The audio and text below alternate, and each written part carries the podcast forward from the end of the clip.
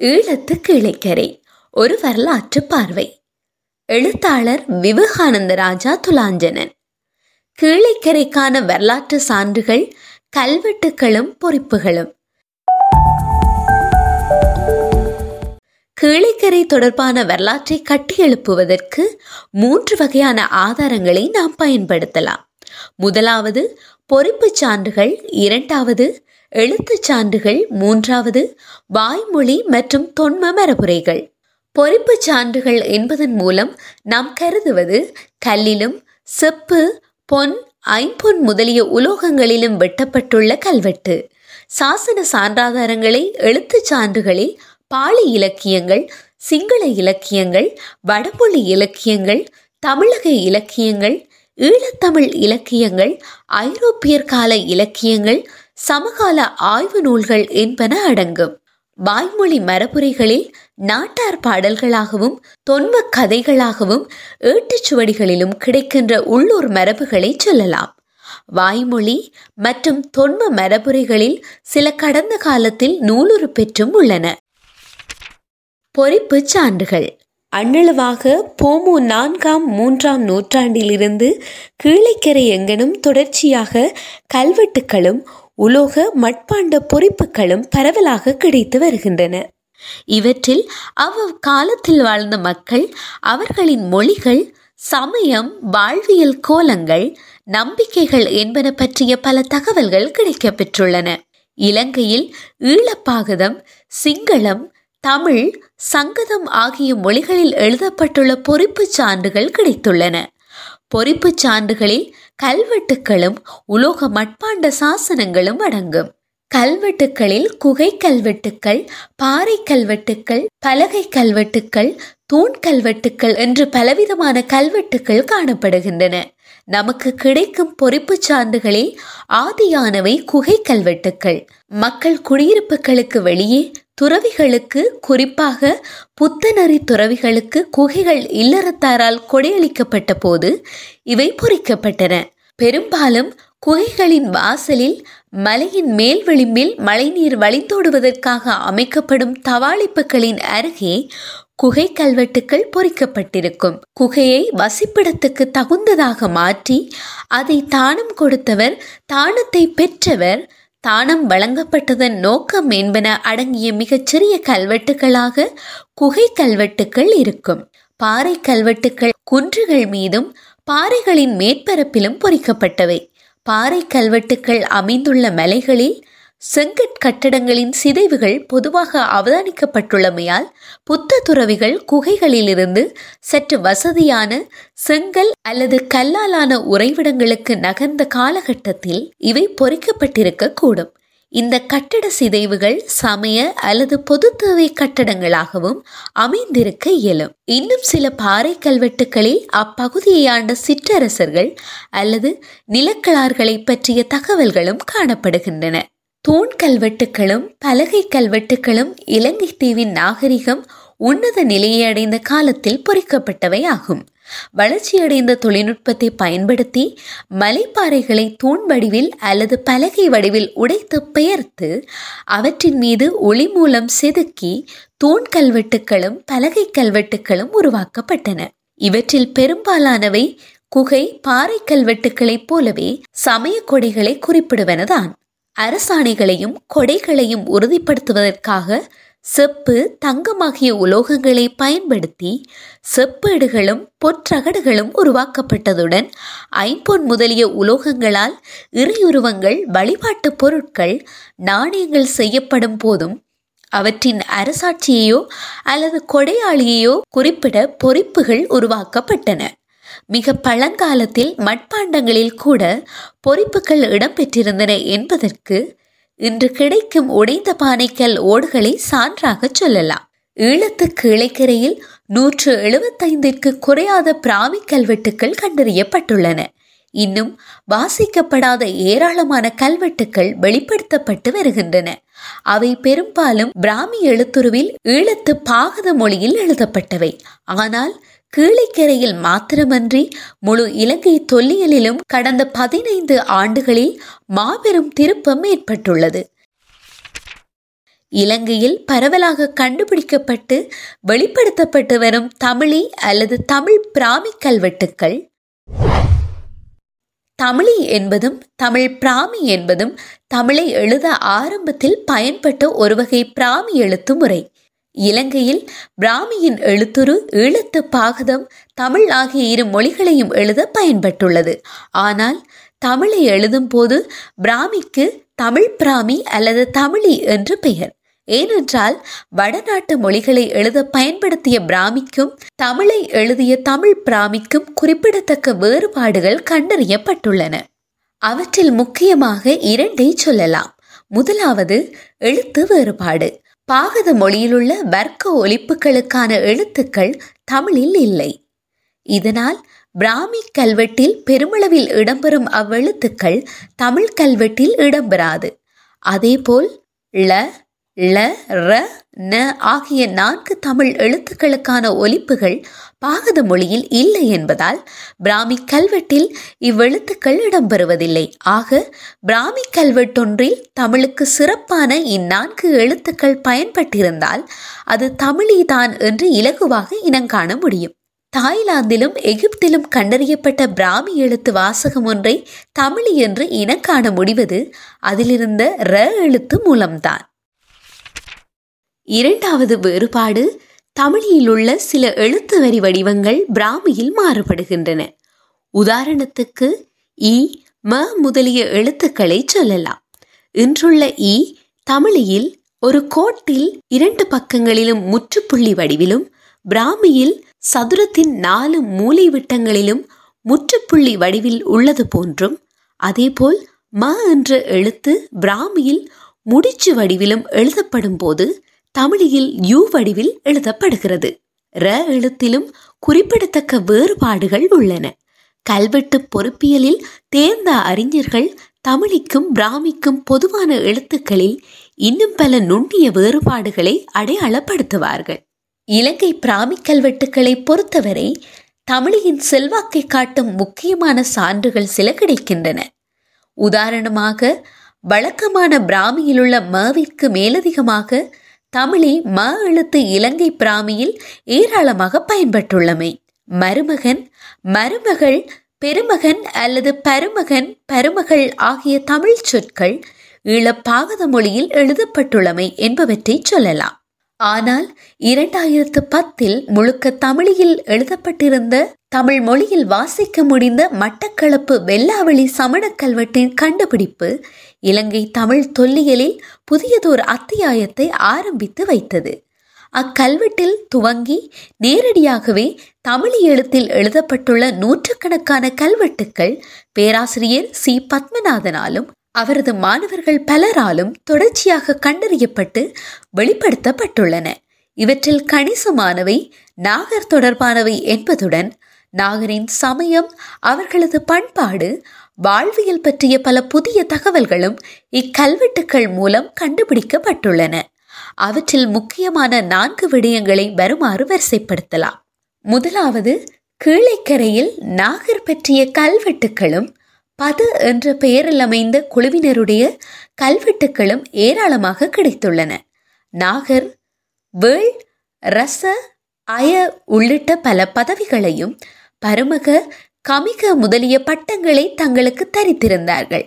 ஆனால் இத்தகைய பட்டங்கள் எதுவும் பது என்ற பெயர்களோடு காணப்படாமையால் பத என்போர் நாகரை விட பிற்பட்ட ஒரு தனி இனக்குழுவாக இருக்க வேண்டும் என்று இனம் காண்பர் சி. பத்மநாதன். பத பத்தர் அல்லது பட்டர் இனக்குழுவை இயக்கருடன் அல்லது குறுணிக்கற்கால மாந்தருடன் அடையாளப்படுத்தி கொள்ள முடியும். நாகர்கள் பெருங்கற்கால பண்பாட்டை இலங்கைக்கு அறிமுகப்படுத்திய ஆதி இரும்புகால இனக்குழுவினர். பதர் அல்லது இயக்கர்கள் இவர்களுக்கு சில காலம் முன்பிருந்தே இலங்கையில் வாழ்ந்து வந்த குறுநிக்கற்கால பண்பாட்டைச் சேர்ந்த இனக்குழுவினர். ஆக இலங்கையில் விசியன் வருகைக்கு முன்னர் நாகரும் இயக்கரும் இருந்தனர் என்ற பாலி இலக்கிய வாசகத்தை விரிவாக விளங்கிக் கொள்வதற்கான சான்றுகள் இந்த புதிய கண்டுபிடிப்புகள் மூலம் துலங்கி வருகின்றன. இரண்டாவது நாகர்கள் நாகபாம்பு வழிபாட்டினராக இருந்ததுடன் மணிநாகன் என்ற பெயரில் ஐந்து தலை நாகத்தை அல்லது நாகதேவனை வழிபட்டனர். சிவலிங்க வழிபாடும் அவர்களிடம் காணப்பட்டிருந்தது.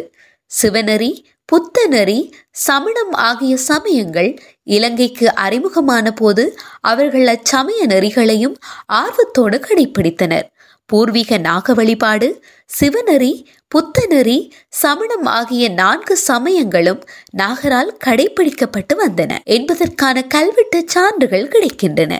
திருகோணமலையின் கரைசை முதலிய இடங்களில் மணிநாகன் என்ற பெயர் பொறித்த சிவலிங்கமும் நந்தியும் கண்டெடுக்கப்பட்டுள்ளன. மணிநாகன் என்ற பெயர் பொறித்த புத்தர் பாதம் சில இடங்களில் கண்டறியப்பட்டுள்ளது. நாகதேவதை வழிபட்ட மட்டக்களப்பு வெல்லாவளி மலைக்குன்றொன்றில் சமண தீர்த்தங்கரர்களின் படிமங்களும் சமண பெண் துறவியரின் தங்குமிடங்களும் அமைந்திருந்தன. இவை தவிர மணிநாகன் பொறிக்கப்பட்ட ஏராளமான நாக சிற்பங்கள் கண்டறியப்பட்டுள்ளன. இதை புதிய சமயங்களின் அறிமுகத்தின் போது அவற்றை தங்கள் பண்பாட்டுக்குள் நாகர் உள்ளிருக்க முயன்றதாக வாசிக்க முடிகின்றது. மூன்றாவது விடயம்.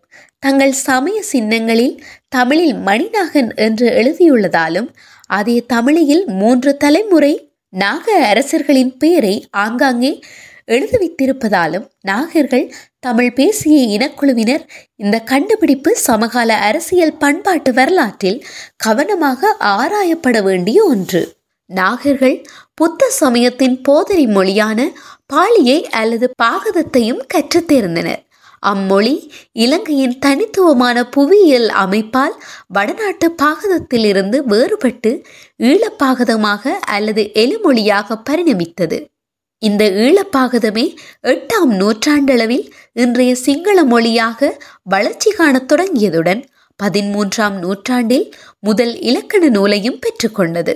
பௌத்தம் சைவம் ஆகிய இரு சமயங்களை சார்ந்திருந்த போதும் நாகரில் ஒரு சாரர் தமிழராகவே நீடித்தனர் என்பது தமிழி கல்வெட்டுக்களிலிருந்து தெரிகிறது. நாம் முன்பு கண்ட இயக்கர் அல்லது பத மக்களும் இச்சமயங்களை சார்ந்திருக்க வேண்டும்.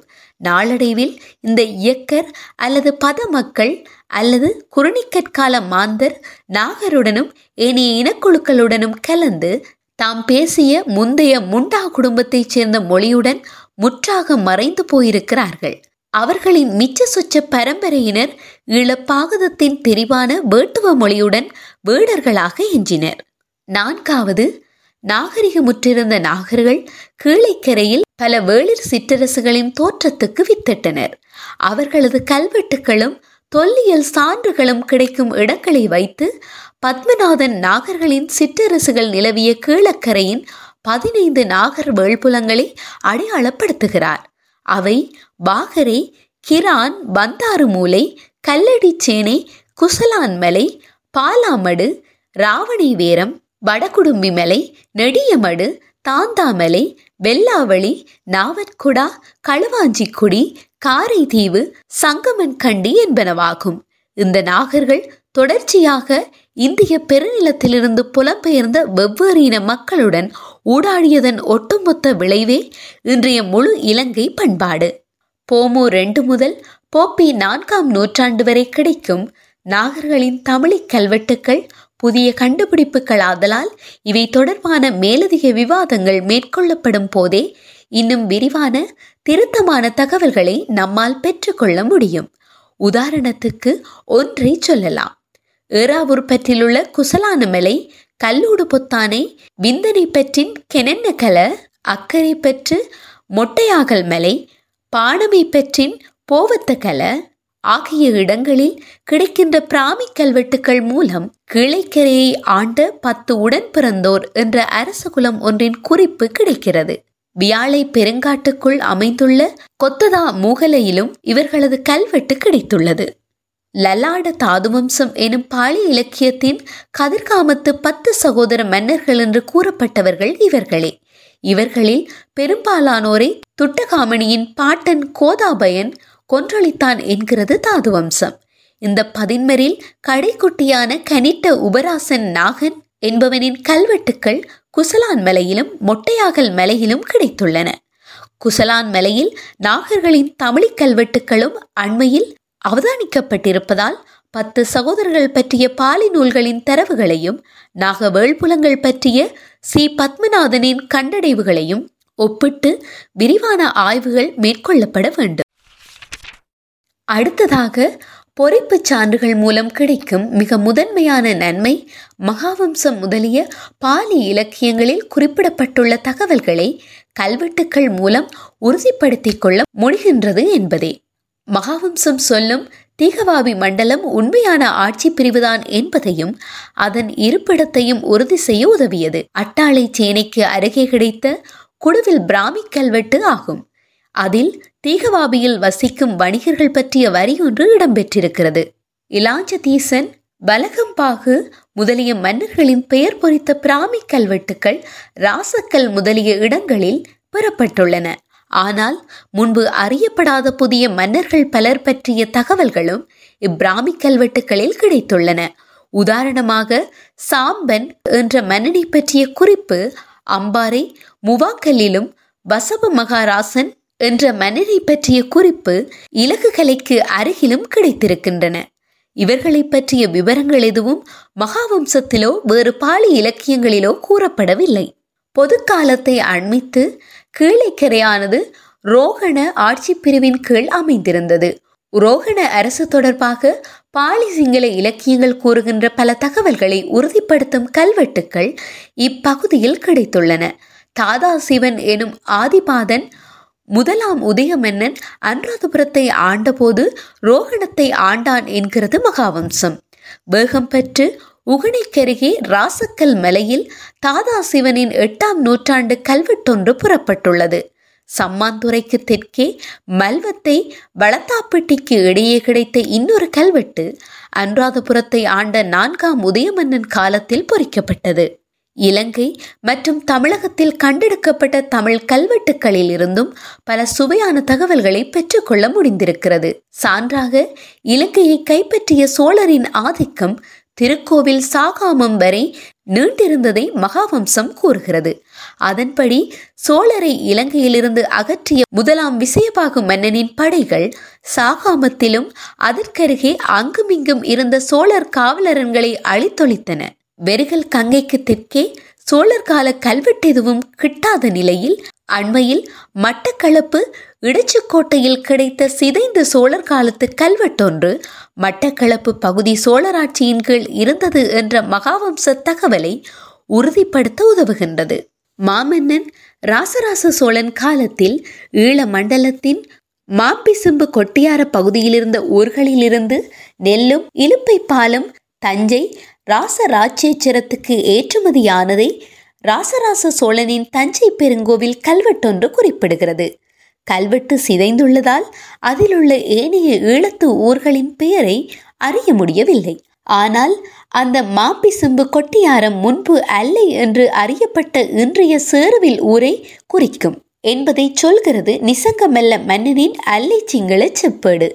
அதே தஞ்சை பெருங்கோவில் கல்வெட்டில் கூறப்படும் கணக்கன் கொட்டியாரம் சோழராட்சிக்கு முன் சிங்கள மன்னர் ஆட்சி காலத்தில் கிழிகம் கொத்தசாரம் என்று அழைக்கப்பட்டதையும் அந்த நிர்வாக பிரிவு இன்று மறைந்துவிட்ட பழந்தமிழ் ஊரான திருமங்கலாய்க்கு மேற்கே மகாவலி கங்கை கரையோரமாக அமைந்திருந்ததையும் நான்காம் தப்புல மன்னனால் பொபி தொள்ளாயிரத்து இருபத்து ஒன்பதில் பொறிக்கப்பட்ட அல்லை தூண் கல்வெட்டு குறிப்பிடுகின்றது. பதினைந்தாம் நூற்றாண்டு வரை கீழைக்கரையின் உள்ளும் வெளியும் பொறிக்கப்பட்டுள்ள பல்வேறு தமிழ் சிங்கள கல்வெட்டுகளும் கூட இப்பிராந்தியத்தின் வரலாற்றை கட்டியெழுப்புவதற்கு உதவுகின்றன. கண்டி அரசின் முதல் மன்னன் சேனாசமத விக்ரவாகுவால் கண்டி கடலாதனிய விகாரையில் ஆயிரத்து நானூற்று எழுபத்தேழாம் ஆண்டில் பொறிக்கப்பட்டுள்ள சிங்களப்பாறை கல்வெட்டு அவற்றில் முதன்மையானது. மட்டக்களப்பு என்ற பெயரை முதன் முதலில் குறிப்பிடும் வரலாற்று ஆவணம் இதுதான். இதே விகாரையில் பொறிக்கப்பட்டுள்ள கம்பளை அரசன் நான்காம் புவனியபாகுவின் கல்வெட்டில் கேசவ வண்ணக்கன் என்றோர் அரச பிரதானியின் பெயர் இடம்பெறுகிறது. வண்டக்கர் என்பது கீழைக்கரையின் கோவில்களில் இன்றும் முக்கிய இடம் வகிக்கும் நிர்வாகியின் பதவி பெயராக விளங்குகின்றது. வண்ணக்கன் என்ற பதவி பெயர் இடம்பெற்றுள்ள மிக பழைய கல்வெட்டு ஆதாரங்களில் ஒன்று கடலாதனிய விகாரை கல்வெட்டு ஆகும். இவ்வாறே பொலநறுவை அன்றாதபுரம் திருகோணமலை உள்ளிட்ட இலங்கையின் பல்வேறு பகுதிகளில் கிடைக்கும் கணிசமான கல்வெட்டுக்கள் கீழைக்கரை பற்றிய பல்வேறு தரவுகளை தம்பசம் வைத்திருக்கின்றன. எவ்வாறெனினும் பதினைந்தாம் நூற்றாண்டுக்கு பின்னர் கீழைக்கரையில் தமிழ் கல்வெட்டுக்கள் மாத்திரமே கிடைப்பதுடன் கிடைக்கும் கல்வெட்டுக்களின் எண்ணிக்கையும் சடுதியாக குறைந்து விடுகிறது. அவற்றில் ஆயிரத்து ஐநூற்று பத்தொன்பதாம் ஆண்டு பொறிக்கப்பட்டு திருக்கோவில் தம்பிலுவில் ஆகிய இடங்களில் கிடைத்துள்ள கோட்டை மன்னன் ஆறாம் விசயபாகுவின் இரு கல்வெட்டுக்கள் ஐரோப்பியர் வருகையையும் அவற்றின் பின்னணியில் கிளைக்கரையில் ஏற்பட்ட கோட்டை அரசின் செல்வாக்கையும் கற்பதற்கு முதன்மையான ஆதாரங்களாகி விடுகின்றன. அதேபோல் இன்று இருப்பிடம் தெரியாது மறைந்துவிட்ட வீரமுனை செப்பேடுகளும் சம்மாந்துறை செப்பேடுகளும் கீழிக்கரையில் இருந்த மட்டக்களப்பு தேசத்தோடு கண்டி அரசர்கள் கொண்டிருந்த உறவுக்கு சான்றுகளாகும். இவற்றில் வீரமுனை செப்பேடு புவனசிங்க சுவாமி எனும் கண்டி அரசன் காலத்தில் வீரமுனைக்கு சித்தாத்திரை பிள்ளையாரை கொண்டு வந்த பன்னிரண்டு மதுரை செட்டிமார்கள் ஒரு அரசகுமாரத்தையை அழைத்து வந்து மன்னனுக்கு கொடுத்து மல்வத்தை ஊரின் அருகே சில வயல் நிலங்களை பெற்றுக்கொண்டதை சொல்கிறது. நீதிமன்ற வழக்கொன்றில் ஆதாரமாக வழங்கப்பட்ட இச்செப்பாட்டின் நம்பகத்தன்மை கேள்விக்குள்ளானமை பற்றி பதிவு செய்யும் கா. இந்திரபாலா இதை மெய்யான செப்பேடு என்று ஏற்றுக்கொள்ள சி. பத்மநாதன் இதை போலி என்று மறுக்கிறார். போலி என்று நிரூபிக்க சி. பத்மநாதன் முன்வைக்கும் வாதங்கள் ஏற்றுக்கொள்ளக்கூடியனவாகவே உள்ளன. சம்மாந்துரை செப்பேடு. பொபி ஆயிரத்து அறுநூற்று தொன்னூற்று மூன்றாம் ஆண்டு எழுதப்பட்டது. ராசசிங்க மகாராசாவால் ராமநாத பிராமணர் என்பவருக்கு சம்பாந்துரை கடுத்த பண்டித்தீவு வெளிப்பத்து கோணாவட்டவான் வெளி கோட்டான்பத்து என்பன கொடுக்கப்பட்டதை சொல்கிறது. ராசிங்க மகாராசாவை கண்டி மன்னன் இரண்டாம் ராஜசிங்கனாக அடையாளம் காண்கின்றனர் வரலாற்றறிஞர்கள். அவன் மறைந்த பின்னர் கண்டி அரசின் கீழிருந்த மட்டுக்களப்பு வன்னிபங்களால் இச்செப்பேடு எழுதி வழங்கப்பட்டிருக்க வேண்டும் என அனுமானிப்பார் சி. பத்மநாதன். இப்படி பொறுப்புச் சான்றுகளை பலவிதமாக பயன்படுத்தி நாம் கீழைக்கரையின் வரலாற்றை கட்டி எழுப்ப முடியும். கூடவே இந்த கல்வெட்டாதாரங்கள் கண்டறியப்பட்ட இடங்களிலுள்ள இடிபாடுகள் கட்டடச் சிதைவுகள் கைவினைப் பொருட்கள் நாணயங்கள் சிலைகள் முதலியவற்றிலிருந்தும் பல்வேறு வரலாற்றுச் செய்திகளை நம்மால் ஊகித்துக் கொள்ள முடிகின்றது. தொடரும்.